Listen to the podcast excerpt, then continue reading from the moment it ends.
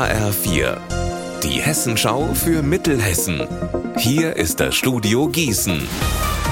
Mit Klaus Pradella, guten Tag. Seit halb acht heute Morgen mussten viele Autofahrer auf der A5 größere Umwege in Kauf nehmen. Wegen massiver Fahrbahnschäden war am Gambacher Kreuz die Fahrbahn in Richtung Kassel für Stunden komplett gesperrt. Der Grund? Gestern hatten sich plötzlich große Schlaglöcher aufgetan, über einen Meter lang und 20 Zentimeter tief. Seit gut zwei Stunden ist zumindest eine Fahrbahn wieder frei. HR4 Mittelhessen-Reporter Alexander Gottschalk hat mit der Reparatur alles hingehauen. Wie wie geplant? Ja, um 14 Uhr konnte die Autobahnmeisterei zumindest eine Fahrspur in Richtung Kassel wieder freigeben.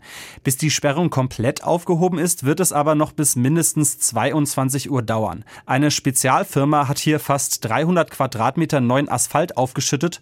Der muss noch aushärten. Solange gilt die Umleitungsempfehlung über die A45. Mehr als eine Notlösung waren die Reparaturen heute nicht. Deshalb wird der Streckenabschnitt ab Frühjahr grundhaft saniert und dann wird es auch wieder eng auf der Autobahn. Immerhin, heute gab es keinen Stau.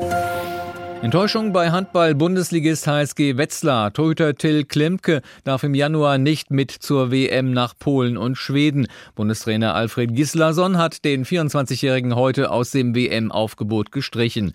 Nach dem knappen Pokalsieg in Großwaldstadt gestern Abend muss die HSG im Viertelfinale Anfang Februar nach Flensburg. Viele fiebern schon Heiligabend entgegen, dem Fest der Familie, aber wo feiern die, die keine Familie mehr haben, die, die auf der Straße leben?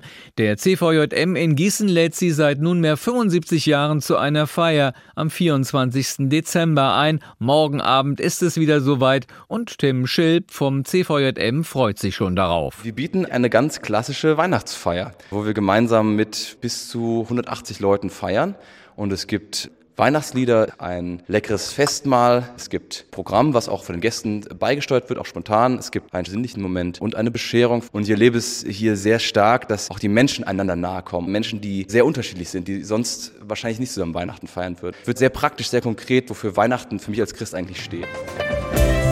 Unser Wetter in Mittelhessen. In der Nacht lässt der Regen nach, am Weihnachtswochenende bleibt es aber unbeständig bis zu 10 Grad. Ihr Wetter und alles, was bei Ihnen passiert, zuverlässig in der Hessenschau für Ihre Region und auf hessenschau.de.